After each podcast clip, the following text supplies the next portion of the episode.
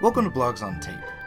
Today's post is Gobbos, written by Logan Knight and originally published on his blog Last Gasp at www.lastgaspgrimoire.com. Gobbos. Goblins all have an abnormal capacity for regeneration. Not enough to notice on the spot, they're not going to stand in front of you swinging their intestines around until their stomach seals shut.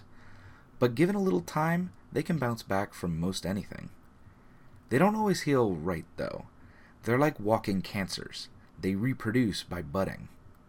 Sometimes, before a wound closes up completely, a bulbous growth sprouts and keeps expanding and forming until a half grown, lumpy goblin drops off within a week, full grown within a month. It's why they're so fucking joyous about violence. It's sex for them. A goblin wearing armor is like someone wearing a condom. Most of the fun while avoiding the reproductive consequences. Some goblins are just a little too fertile. Once they start budding, they don't stop. They swell up over time into an awful, bloated, self important goblin mountain of flesh, forever sprouting crops of new goblins. Goblin colonies lucky or unlucky enough to get a broodmother usually find themselves all wearing armor, either through enthusiasm for the broodmother or from constant nagging and berating. Sometimes goblins go sterile, their regenerating flesh out of control, sped up, growing into big, warped, crooked, hulking things. Then they're called trolls. Now you'll notice their regeneration on the spot, about d8 hit points per round's worth of reconstituting viscera. Mild brain damage tends to make them a bit deranged. Not as smart as goblins, but if anything, they lose some of their unbridled lust for violence. It's not sex anymore. Fire will wound them permanently, or at least until they can scrape out the seared flesh. If you kill them, but don't burn them, they'll regenerate in body, but not in mind, with all the strength and none of the capacity for reason just a frenzied, regenerating meat wagon with a desire to tear things in half. Goblins learn fast, but not well. When a goblin gets interested in magic, it's the worst. They kind of know how to make armor, they kind of know how to make weapons. Everything is just super shitty looking. It'd be pretty funny if they weren't stabbing you to death. Most of them have a lifespan of about a year, Broodmothers are practically immortal until a frustrated goblin stabs them in the back, but trolls will only last a month or two before their bodies eat themselves. If you could somehow isolate a colony without a broodmother, with nothing to fight, it would die out within a year. They tend not to hurt themselves. It's like public masturbation, frowned upon. So, fighting is goblin sex, a war is like an orgy a lot of the time, they probably don't even have any ill feelings towards you. This is all just really fun for them. Combined with their short lifespans, it also tends to make them fairly impressively reckless.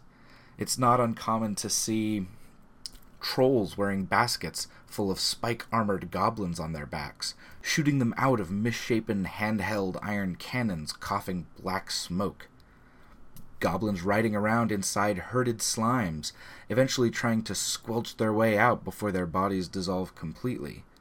Whether it's because of their regeneration or just the way they taste, they can last at least an hour inside slimes and puddings before being wholly digested. Rickety wooden spiked death wheels and murder balls full of dizzy, bruised driver teams plowing towards you, ready to be thrown everywhere amongst the shrapnel when they crash half grown goblins, armed with knives and tiny flails, strapped to the end of pikes, charged around by teams of goblin pikemen. Goblins riding on makeshift platforms attached to armored, brain dead, rampaging trolls, trying not to get plucked off and eaten.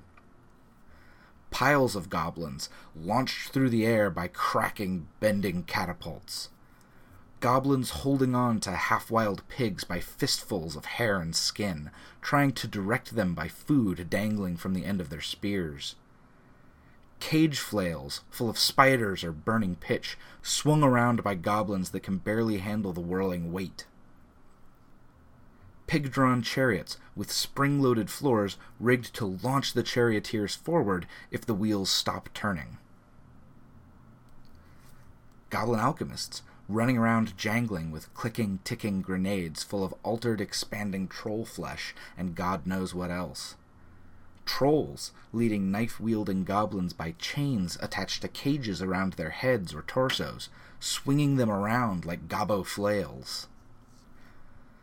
If goblins worship anything, it's probably something called Nurgleskop, a thing of pale orange and pink flesh, like a misshapen, warped monolith rising out of a bulbous mound still clinging to its sides. It lies in a cavern open to the sky within the Marrowmourne Mountains. People don't go there. There are rumors. 1. The black woods around it are full of witches, sick of the taste and feel of goblin flesh. They yearn for something new. 2. Beneath the Nurgleskop is a sleeping boy who fell into the cavern and dreamt the goblins into existence. 3. The abandoned villages dotted around it weren't sacked by the goblins. The people living there went into the woods and became the goblins. 4. The earth is so saturated by goblin filth that if you return home with a clump of dirt clinging to your boots, it will sprout a goblin overnight to knife you in your sleep. 5.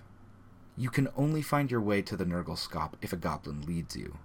If you've made it there without one, you can be sure that one of your companions is a goblin, or goblins, in disguise. 6. The bellies of the fat, uneasy birds of the Marrowmourne woods are full of gold coins, stamped with the face of an ancient king. 7. The Nurgleskop is an egg, fallen from the stars. 8. Licking the sweaty dew from the Nurgleskop is the fountain of youth. 9. An entire race of people laid down to die in the Marrowmourne Mountains, shifting themselves beneath the earth, and the Nurgleskop itself is nothing more than the fruiting body of a mycelium mass that has been feeding and growing on their remains over the centuries. 10. The black river flowing out of the Marrowmourne stems from a great wound split in the mountainside, tainted lifeblood spilling from its ruby heart. 11. When the moon is full over the Marrowmourne, the goblins become beautiful young girls who run out into the night to tempt the unwary back into the woods. 12. There is a black church hidden in the woods inhabited by an old man who will not die. Forbidden tomes and terrible artifacts are locked in the vaults below, protected from the world. On the other hand, some goblins practically worship filth, wallowing around in the worst shit they can find because it makes them heal completely wrong and they think it's funny. Twitching humps and extra arms and exploding stomachs and fingers that are far too long expelling toxic gas from various orifices and melding themselves to trolls and budding goblins that are little more than balls with tails and teeth. When they're around, you should always be playing the album Stench by Nekrogoblikon on repeat. Goblins, goblins, goblins. That was Gobbos, read by Nick L.S. Whelan. Blogs on Tape is a project that works with authors to create audio recordings of the best works in the OSR, hopefully making them more accessible to everyone.